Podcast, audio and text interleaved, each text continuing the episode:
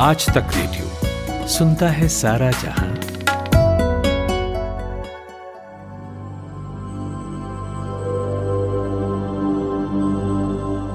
मैं कल जब बाज़ार गई तो देखा बहुत सारे माटी के बर्तन बनाने वाले बाज़ार में दिए लेकर बैठे हैं, कुम्हार। तब मुझे एकाएक ख्याल आया कि, अरे हाँ दिवाली तो आने वाली है। कई घरों में आसपास देखा है कि पुताई और रंग रोगन चल रहा है। लोग सफ़ाई कर रहे हैं। मगर क्या उस तरह से दिए खरीदेंगे जैसे हर साल दिवाली पर खरीदते हैं? घरों को वैसे ही रोशन करेंगे? ये एक सवाल है, ये एक डर है जो कुम्हारों के मन में है। जो दिए बनाकर उन्होंने रख लिए हैं, उनका क्या होगा? क्या इस बार भी वो ऐसे ही बिकेंगे?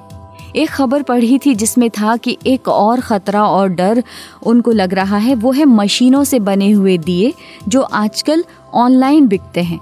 लोग आजकल ऑनलाइन शॉपिंग कर ही रहे हैं, हर सामान ऑनलाइन खरीदते हैं तो महामारी की मार यहाँ भी साफ़ दिखाई पड़ती है। पर जब तक महामारी नहीं जाती, हमें अपने मनों में एक रोशनी की लौ जलाकर रखनी पड़ेगी। कैसे भी हो, बस चिराग रोशन रहें। अगर आपको कहीं लगता है कि एक चिराग आप भी रोशन कर सकते हैं तो आपके गली मोहल्ले में जहाँ भी आपको कोई कुम्हार दिखे उससे दिए ज़रूर खरीद लें इस बार। नमस्कार, मैं हूँ माधुरी। आप सुन रहे हैं कोरोना कवरेज आज तक रेडियो का ये खास पॉडकास्ट है, जहाँ पर हम कोविड 19 से जुड़ी बहुत सारी जानकारियाँ आपके लिए लेकर आते हैं। आज हम कोरोना कवरेज में बात करेंगे, क्या होता है स्ट्रोक या फिर ब्रेन अटैक और कोविड 19 के मरीजों को इससे कितना खतरा है। और सबसे बड़ी बात, कैसे पता लगाएँ कि आपको स्ट्रोक हुआ है? आज वर्ल्ड स्ट्रोक डे है। इसके साथ ही दिल्ली में लगातार बढ़ रहे मामलों पर एक बात करेंगे। साथ ही क्या बच्चे सुपर स्प्रेडर हो सकते हैं कोरोना वायरस के? इस पर बात करेंगे। एक कोरोना सर्वाइवर से मुलाकात होगी, पर सबसे पहले ये अपडेट्स।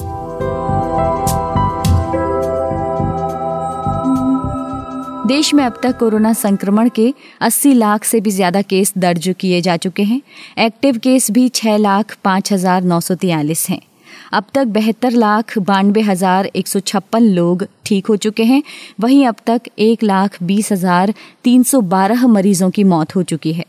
दुनिया भर से कोविड 19 के डेटा का संकलन करने वाली जॉन्स हॉपकिंस यूनिवर्सिटी के अनुसार ब्राज़ील और अमेरिका के बाद भारत सबसे तेज़ी से रिकवरी करने वाला देश है। भारत में रूस की कोरोना वैक्सीन स्पुतनिक 5 का ट्रायल मार्च के महीने तक खत्म हो सकता है। महाराष्ट्र की राजधानी मुंबई की लाइफलाइन कही जाने वाली लोकल ट्रेन सेवा जल्द ही आम नागरिकों के लिए शुरू की जा सकती है। त्योहारों और सर्दी को देखते हुए उत्तर प्रदेश में 29 अक्टूबर से 12 नवंबर तक सामूहिक जाँच की जाएगी। केंद्रीय मंत्री स्मृति ईरानी कोरोना पॉजिटिव पाई गई हैं। आईसीएमआर के वैज्ञानिकों ने कहा है कि ट्यूबरकुलोसिस से बचाव के लिए इस्तेमाल की जाने वाली वैक्सीन बीसीजी अब कोरोना वायरस के खिलाफ भी असरदार साबित हो सकती है। बुज़ुर्गों में इसका ज़्यादा असर देखने को मिल सकता है। फ्रांस के राष्ट्रपति इमैनुअल मैक्रो ने दूसरी बार लॉकडाउन लगा दिया है। लॉकडाउन पूरे नवंबर के लिए रहेगा। नए प्रतिबंध शुक्रवार से शुरू होंगे। लोगों को केवल ज़रूरी कामों या मेडिकल इमरजेंसी में ही घर से निकलने की इजाज़त होगी। रेस्टोरेंट और बार बंद रहेंगे, लेकिन स्कूल और फैक्ट्रियाँ खुली रहेंगी। अमेरिकी राष्ट्रपति चुनाव में करीब छह दिन बचे हैं, लेकिन यहाँ कोरोना के मामले तेज़ी से बढ़ रहे हैं। एक हफ़्ते में पाँच लाख से ज़्यादा मरीज़ मिले हैं। इसी दौरान छप्पन सौ लोगों की मौत भी हुई है। जर्मन चांसलर एंजेला मार्केल ने कहा है कि देश में कोरोना की रफ्तार को रोकने के लिए 2 नवंबर से पार्शियल लॉकडाउन लगाया जाएगा। इंग्लैंड में हर नौ दिन में इन्फेक्शन के मामले डबल हो रहे हैं और संक्रमण के नए मामलों पर रूस में तीन हफ्तों में काबू पा लिया जाएगा, ऐसा वहाँ के स्वास्थ्य मंत्रालय का दावा है। आज वर्ल्ड स्ट्रोक डे है। हर साल 29 अक्टूबर को मनाया जाता है। स्ट्रोक यानी ब्रेन अटैक आना। इन दिनों बहुत कॉमन हो गया है। भाग दौड़ वाला जीवन हो गया है, तनाव का लेवल बहुत ज़्यादा है। शायद यही वजह है कि इस दिन को मनाने की ज़रूरत महसूस हुई है। कोविड महामारी के बीच क्या स्ट्रोक का खतरा ज़्यादा हो गया है? इस विषय पर बात करने को मैंने लेडी हार्डिंग हॉस्पिटल दिल्ली के डॉक्टर राजेंद्र धमीजा जी को फ़ोन मिलाया, जो जाने माने न्यूरोलॉजिस्ट हैं, और उनसे पूछा कि क्या कोविड से स्ट्रोक आने की संभावना या आशंका बढ़ जाती है? देखिए, सबसे पहले तो मैं आज ये अपने श्रोताओं को बताना चाहता हूँ कि आज वर्ल्ड स्ट्रोक डे है। ये हर साल उनतीस अक्टूबर को मनाया जाता है ताकि जो है लोगों में हम जागरूकता पैदा कर सकें क्योंकि स्ट्रोक लार्जली एक प्रिवेंटेबल डिज़ीज़ है। बहुत सारे रिस्क फैक्टर्स हैं जिनके बारे में हम लोगों को जागरूक करते हैं जो जोखिम कारक हैं, जो रिस्क फैक्टर्स हैं। जैसे शुगर है, ब्लड प्रेशर है कोलेस्ट्रॉल है या लैक ऑफ़ फ़िज़िकल एक्टिविटी है या बैलेंस डाइट है या ज़्यादा नमक और कम फ्रूट्स का है। तो ये तो बहुत ज़रूरी है आम लोगों को पता होना कि स्ट्रोक एक प्रिवेंटेबल डिज़ीज़ है और इसका इलाज संभव है। अगर आप साढ़े चार घंटे के अंदर अंदर बड़े अस्पताल में जहाँ स्ट्रोक ट्रीटमेंट की सुविधा है, वहाँ अगर आप पेशेंट्स को ले जा सकते हैं तो। इसके साथ साथ आपने कोविड की बात की तो कोविड में जो है, देखा गया है कि स्ट्रोक या तो शुरू में हो सकता है, या बीमारी के दौरान जब पेशेंट हॉस्पिटलाइज है, तब भी हो सकता है। इसका मुख्य कारण यही है कि हमारे जो सेल्स हैं जिसमें कोविड नाइन्टीन का वायरस जो है SARS COVID two virus attack करता है हर सेल्स में ए सी ई ए नाम के रिसेप्टर्स हैं, जिसमें ये वायरस जाके चाबी और ताले की तरह जो है, ताला जैसे हम चाबी से खोलते हैं, वैसे ही अपने स्पाइक से जो कोरोना स्पाइक्स हैं उनसे ये जो है, उन सेल्स के ए सी ई रिसेप्टर्स में जाके फिक्स होता है और ये सेल्स के एंटर कर सकता है, कर जाता है यूजली तो ब्रेन में या तो डायरेक्ट जा सकता है हमारी जो सूंघने वाली नर्व नर्व्स हैं नाक के थ्रू क्योंकि ये रेस्पिरेटरी वायरस है तो नाक के थ्रू जा सकता है, या फिर ये हमारे ब्लड वेसल्स के थ्रू भी जा सकता है, जिसको हम एंडोथिलियाटिस बोलते हैं। जब ये ब्लड वेसल्स के थ्रू जाता है तो ये छोटे छोटे क्लॉट बना देता है और वो क्लॉट जो है या तो आपका ब्रेन में चले गए तो ब्रेन अटैक या स्ट्रोक हो सकता है और हार्ट में गए तो हार्ट अटैक हो सकता है। ऐसे ही किसी भी ऑर्गन में जाके ये लंग्स में तो पल्मोनरी एम्बोलिज्म हो सकता है। सो so, uh, मेरे कहने का तात्पर्य यही है कि कोविड नाइन्टीन में स्ट्रोक होने की संभावना ज़्यादा है। क्योंकि कोविड नाइन्टीन की वजह से क्लॉटिंग होती है क्लॉट जो है ब्लॉक और ब्लीड जो है वो स्ट्रोक के दो मुख्य कारण हैं। जी। और क्या सिम्टम्स होते हैं स्ट्रोक के? यानी कैसे पहचाने कि स्ट्रोक आ गया है और तुरंत डॉक्टर को दिखाएँ? बहुत ही अच्छा प्रश्न पूछा है आपने। ये हम सब लोगों को पता होना चाहिए कि स्ट्रोक के लक्षण क्या है, ताकि हम जल्दी से जल्दी इसको रिकॉग्नाइज करें और बड़े हॉस्पिटल में लेके जाएँ। तो हमने एक बी फास्ट का एक्रोनियम बनाया हुआ है B E F A S T B का मतलब है कि बैलेंस अगर आपका सडन लॉस ऑफ़ बैलेंस हो, या आपका जो है डगमगा जाना या चलने में दिक्कत होना, और ई का मतलब है कि आईज अगर आपकी देखने में सडनली दिक्कत हो जाए, धुंधलापन आ जाए या ब्लाइंडनेस हो जाए एक आँख में सडन ऑनसेट और एफ़ का मतलब है कि फेस अगर आपका फेस जो है टेढ़ा हो जाए, मुँह टेढ़ा हो जाए, या एसिमेट्री जिसको हम फेस के बोलते हैं, और ए का मतलब आर्म से अगर आपके आर्म्स या लेग्स में वीकनेस हो सडन ऑनसेट अगर आप मरीज़ को हाथ ऊपर करने को कहें तो वो नहीं कर पाए और एस का मतलब ये है कि स्पीच अगर आपको बोलने में दिक्कत है या लड़खड़ा रही है आपकी आवाज़ या आपको शब्द नहीं मिल रहे हैं या आप समझ नहीं पा रहे हैं लैंग्वेज की प्रॉब्लम है और टी का मतलब है टाइम तो टाइम इज़ एसेंस और टाइम इज़ ब्रेन तो अगर ये लक्षण किसी मरीज़ के में आपको मिलते हैं, आपके परिवार में या किसी साथ के, किसी व्यक्ति में तो ये लक्षण स्ट्रोक के हो सकते हैं। आपका मुँह टेढ़ा होना, आपके आर्म से लेग्स में वीकनेस होना, आपके बोलने में दिक्कत होना, आपके बैलेंस में गड़बड़ा जाना या आपकी जो है आँखों में धुंधला बना होना या रोशनी चली जाना। अगर ये है तो फिर टाइम जो है गोल्डन आवर है हमारे पास पहले साढ़े चार घंटे। उस दौरान में आप हॉस्पिटल में पहुँचे ताकि आपको क्लॉट बस्टिंग ड्रग्स जो है, वो मिल सके और आपका स्ट्रोक जो है ट्रीट हो सके। जी।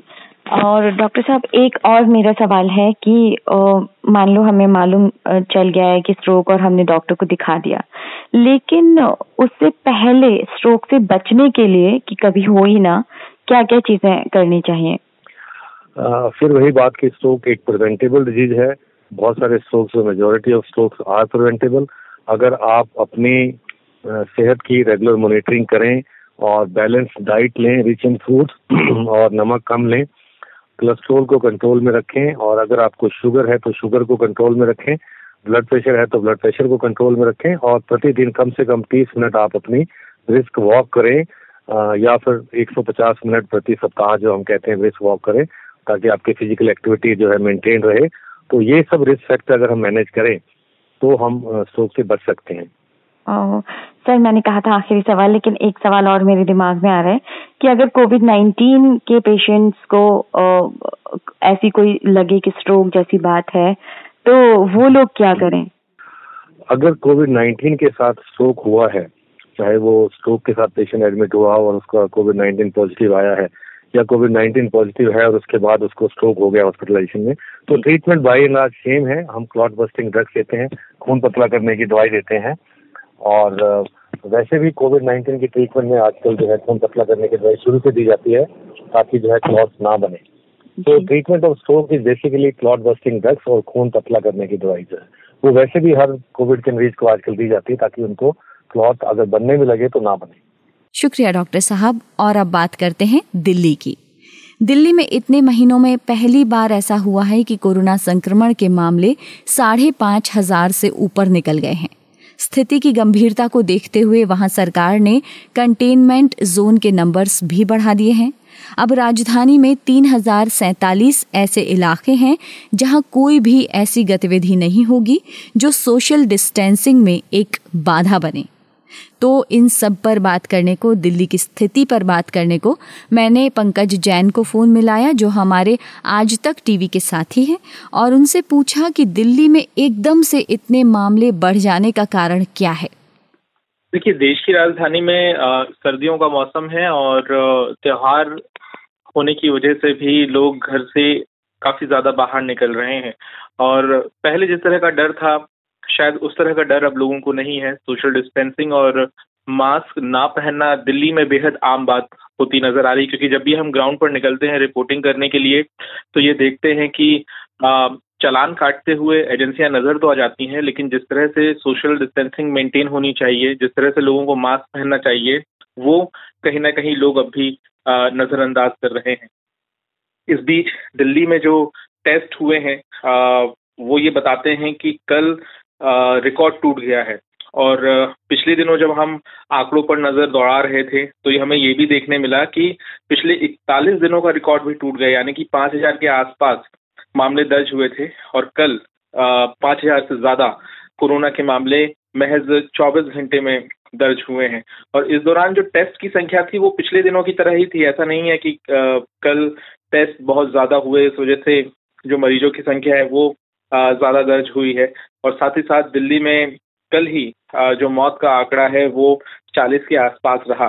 तो ऐसी स्थिति में देखना यह हुआ कि अब सरकार की तैयारी क्या रहेगी, क्योंकि कंटेनमेंट जोन की संख्या भी तेज़ी से बढ़ रही है। तीन हज़ार के ऊपर चले गई है देश की राजधानी में। तो ऐसे में सबसे इम्पोर्टेंट ये हो जाता है कि जो भी मरीज़ कोरोना पॉजिटिव हो रहा है, उसकी कॉन्टेक्ट ट्रेसिंग करना। और इसके लिए सरकार को बड़ी भूमिका निभानी होती है। दिल्ली में फ़िलहाल जो संक्रमण दर है, वो नौ प्रतिशत के पार हो चुकी है और रिकवरी रेट जो है, वो नब्बे प्रतिशत के आसपास है। तो ऐसी स्थिति में सरकार लगातार एजेंसियों के साथ बैठक कर रही है और दिल्ली में कोरोना के जो बिगड़ते हालात हैं, उसे लेकर सरकार को एक नई रणनीति अपनाने की ज़रूरत है। हालाँकि देखना ये भी होगा कि जिस तरह से प्रदूषण का कहर भी अब बढ़ रहा है पिछले दिनों एक कमेटी ने दिल्ली में पत्र लिखकर ये बताया था कि त्योहार होने की वजह से और साथ ही साथ प्रदूषण होने की वजह से भी दिल्ली में जो रोज़ाना कोरोना पॉजिटिव केसेस की संख्या है, वो चौदह से पंद्रह हज़ार तक पहुँच सकती है। हालाँकि अभी तक ये पाँच हज़ार छह सौ तिहत्तर तक ही हमें देखने के लिए मिली है तो ऐसे में अस्पतालों में भी पुख्ता इंतज़ाम रखना होगा, क्योंकि कोरोना में ये देखने के लिए मिलता है कि जो फेफड़े होते हैं, उस पर काफ़ी असर होता है। और प्रदूषण की जो मार होती है, वो भी फेफड़ों से ही जुड़ी हुई है। तो ऐसे में अस्पतालों के भीतर क्या बदलाव दिल्ली सरकार करती है? डॉक्टर्स को किस तरह से नसीहत दी जाती है? क्योंकि कोरोना ऐसा है कि हर बार कुछ नया इसमें देखने के लिए मिलता है तो इलाज भी नए तरीके से और बेहद सावधानी से करना होता है।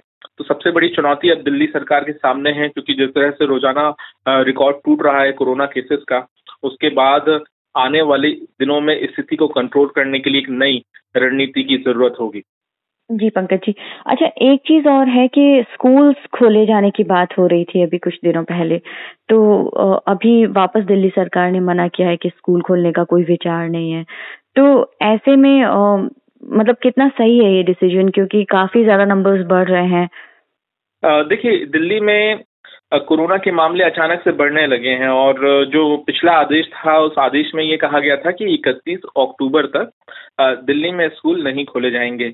दिल्ली सरकार लगातार जो अभिभावक हैं या फिर जो अधिकारी हैं, उनसे सर्वे के माध्यम से ये जानकारी जुटाती रहती है कि क्या दिल्ली में स्कूल खोले जाने चाहिए या नहीं खोले जाने चाहिए। लेकिन अगर अभी आप देखें तो छोटे बच्चों को स्कूल भेजा जाना बिल्कुल भी ठीक नहीं है, क्योंकि कोरोना से निपटने के लिए अस्पतालों में कहीं ना कहीं उतने इंतज़ाम नहीं होते हैं, क्योंकि बड़े लोग जब अस्पताल पहुँचते हैं तो उनको ऑक्सीजन सपोर्ट दिया जाता है या फिर उनका उस तरह से इलाज किया जाता है। लेकिन घरों में ही अभी तक ज़्यादातर बच्चों का इलाज किया जा रहा है। ऐसी स्थिति में जब ये ऐलान किया गया कि दिल्ली में स्कूल नहीं खोले जाएँगे तो उसके पीछे सीधे तौर पर वजह यही थी कि फ़िलहाल जो कोरोना के मामले देश की राजधानी में बढ़ रहे हैं वो सरकार के लिए एक चिंता है और ऐसी स्थिति में स्कूल खोले जाना बिल्कुल भी ठीक नहीं है।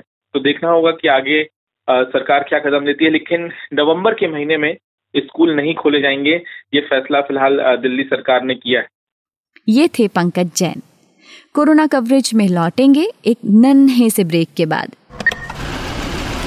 कमाते हैं लेकिन बचा नहीं पाते। बचाते हैं तो उससे कमा नहीं पाते। शेयर की चाल, निवेश का हाल, बाज़ार का तमाशा, इकोनॉमी की भाषा, बॉन्ड, बीमा, सोना, चांदी सबकी होती है बात। बचाते रहो नारे के साथ। हर शनिवार मैं, यानी नितिन ठाकुर, आपकी मुलाकात कराऊँगा आपके मनी मैनेजर से।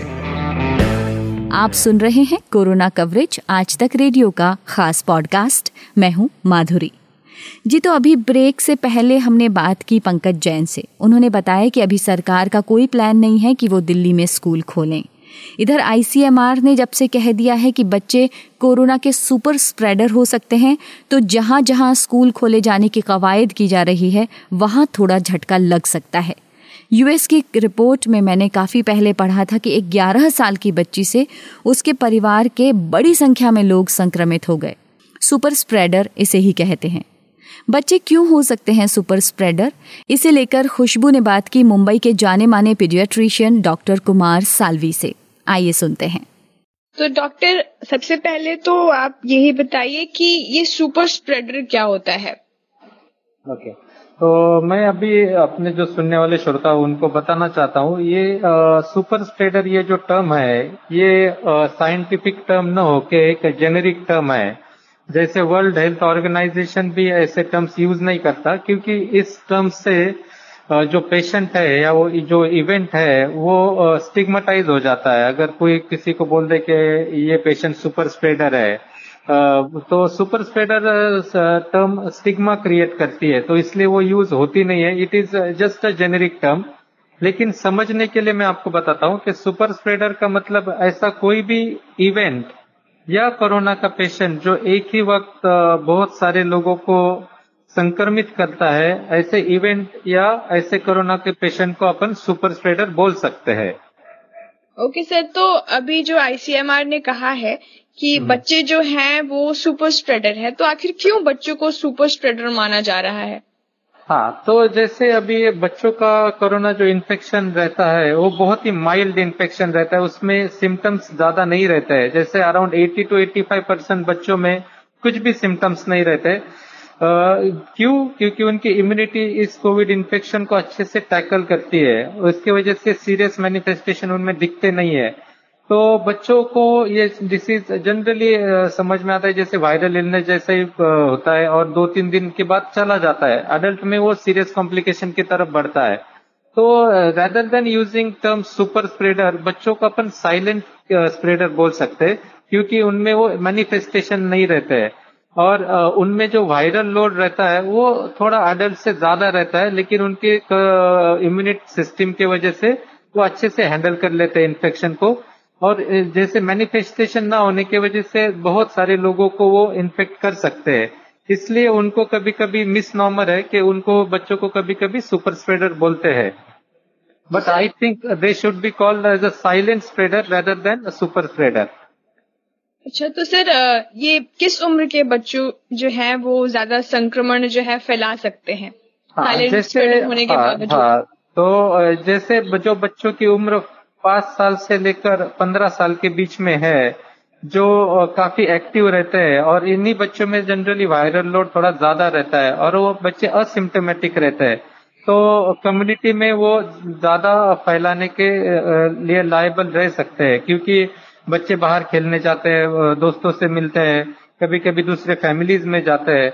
जैसे सिम्टम्स ना होने की वजह से दूसरे लोग अपने गार्ड्स डाउन कर लेते हैं। मास्क न पहनना सोशल डिस्टेंसिंग ना फॉलो करना बच्चों के इसमें।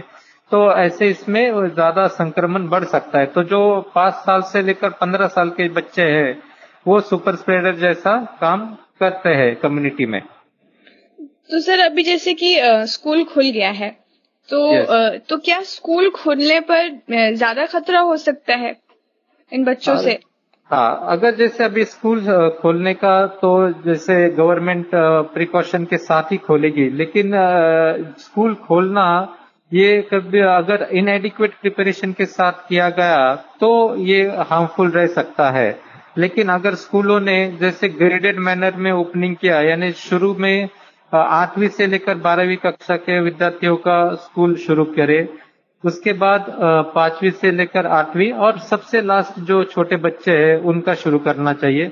स्कूलों में भी कुछ उपयुक्त बदलाव करने ज़रूरी है। जैसे दो बच्चों के बीच में कम से कम तीन से छह फीट का अंतर रखना जो हाइजीनिक फैसिलिटीज़ है, जैसे टॉयलेट फैसिलिटीज़ और ड्रिंकिंग फैसिलिटीज़ उधर क्राउडेडनेस कम करना और ग्रेडेड मैनर में स्कूल का ओपनिंग करना। जो स्वच्छता कर्मचारी है, उन्होंने time to time school premises में जिधर कॉमन टच पॉइंट्स है, उधर वो चीज़ें सैनिटाइज करना, ये बहुत इंपॉर्टेंट चीज़ें रहने वाली है जब स्कूल चालू करेंगे। अगर प्रिपरेशन के साथ स्कूल चालू करते हैं तो खतरा कम रहेगा, लेकिन अगर प्रिपरेशन के विदाउट करेंगे तो डेफिनेटली कम्युनिटी में स्प्रेड होने के ज़्यादा चांसेस है। तो सर जैसे कि अभी आपने कहा कि ये जो बच्चे हैं सुपर स्प्रेडर तो नहीं कहना चाहिए इसको साइलेंट स्प्रेडर कहना चाहिए। Yes. तो इन साइलेंट स्प्रेडर की जो पहचान कैसे की जा सकती है? कैसे पता लगाए कि अच्छा ये बच्चा जो है वो साइलेंट स्प्रेडर है और इससे कई लोगों को संक्रमण जो है हो सकता है? हाँ तो, जैसे अपन ये कर सकते हैं जैसे स्कूल वगैरह जब चालू हो जाएगी तो थर्मल स्क्रीनिंग करना वो बहुत अच्छा विकल्प है। जब भी अपन स्कूल चालू करेंगे तो जो भी बच्चों को अगर फ्लू लाइक सिम्टम्स है, उनको स्कूल में ना अलाउ करना। जो भी बच्चे स्कूल में आते हैं, उनका डेली थर्मल स्क्रीनिंग करना। किसी को अगर बुखार वगैरह रहेगा तो उनको सिग्रीगेट करना। ये बहुत ज़रूरी चीज़ है। और अगर वो अपन एक्सरसाइज किया तो सेफली स्कूल चालू किया जा सकता है। क्योंकि कुछ कुछ जैसे यूरोपियन कंट्रीज़ है यूनाइटेड किंगडम उधर स्कूल ऑलरेडी चालू किए ग्रेडेड मैनर में, और उधर रिस्पॉन्स अच्छा है। बहुत बहुत शुक्रिया, डॉक्टर साहब, और खुशबू। बच्चों का वाकई में बहुत ख्याल रखना होता है। उनको बताना होता है कि ये करो, ये मत करो, तब वो करते हैं। और जब स्कूल में जाएँगे तो अपने मन मर्ज़ी के मालिक होंगे, ध्यान नहीं रख सकेंगे। हम्म। और जब स्कूल में जाएँगे तो अपने मन मर्ज़ी के मालिक होंगे, ध्यान नहीं रख सकते। इसलिए बहुत ज़्यादा ज़रूरत है कि बच्चों का ख्याल रखा जाए। और अब बात करते हैं जोधपुर राजस्थान के एक लेखक अनिमेश जोशी से, जो पिछले दिनों कोविड पॉजिटिव आए। अभी हालाँकि ठीक हैं, पर कमज़ोरी महसूस करते हैं। मगर हाँ जब आइसोलेट हुए तो उन्होंने अपना वक्त किताबें पढ़कर बिताया। खूब सारी किताबें पढ़ी। इससे बेहतर और क्या हो सकता है? आइए सुनते हैं क्या क्या हुआ उनके साथ, उन्हीं से। हाँ मुझे 26 तारीख को फीवर आया। रात को जब चेक किया तब एक छब्बीस सितंबर हाँ हाँ हाँ। हम्म, तो रात को चेक किया तब एक सौ दो था फिर अगले दिन नेक्स्ट डे मदर की रिपोर्ट पॉजिटिव आई और तो मुझे भी लगा कि भी हमको भी टेस्ट करवा लेना चाहिए तो एक तारीख को हमने टेस्ट करवाया। और और दो तारीख को उसकी रिपोर्ट आई तो वो पॉजिटिव पॉजिटिव आया।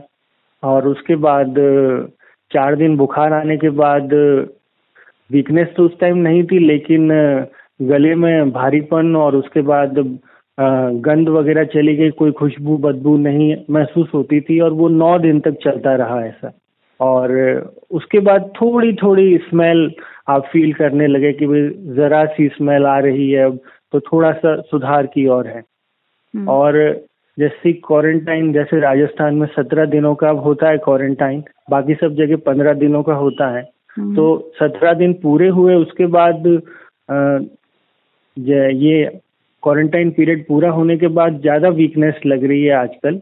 अभी एक वीक हो गया है क्वारंटाइन पीरियड पूरा हो, होकर, लेकिन उसके बाद ऐसा लग रहा है कि थोड़ा सा चलते हैं तो थकान महसूस होती है कि चक्कर ना ही आ जाए, गिर नहीं जाए, और बुखार जैसा लगता है, लेकिन बुखार टेम्परेचर उसमें नोट करते हैं। थर्मामीटर में तो टेम्परेचर कुछ शो नहीं करता, लेकिन लगता है कि बुखार है, और गले में हल्की फुल्की खराश।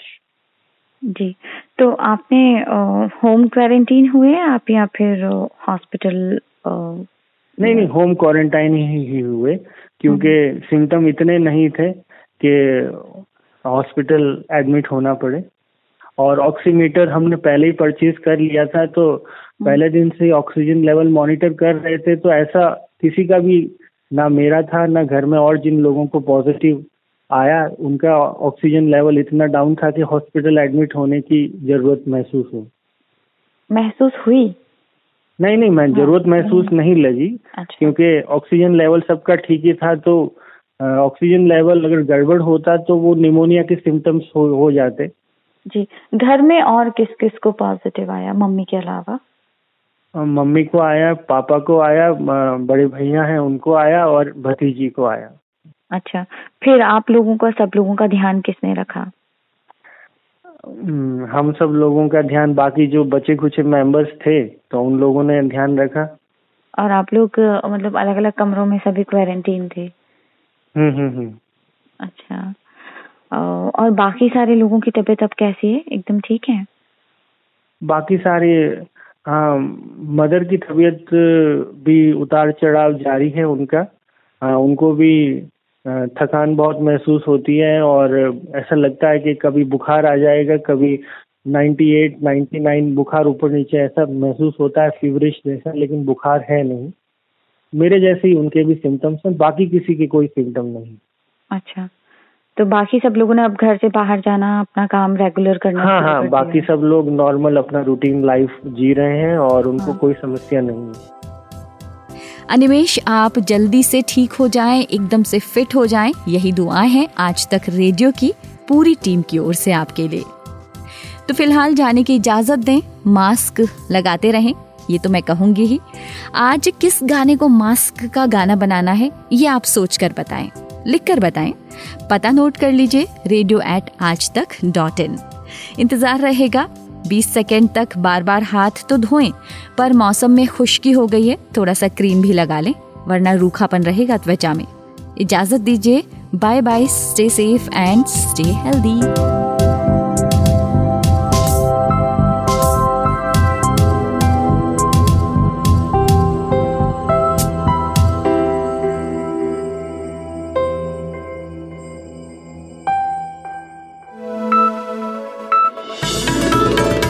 खबरों की हलचल और देश विदेश का मिजाज आप सुन रहे हैं आज तक रेडियो।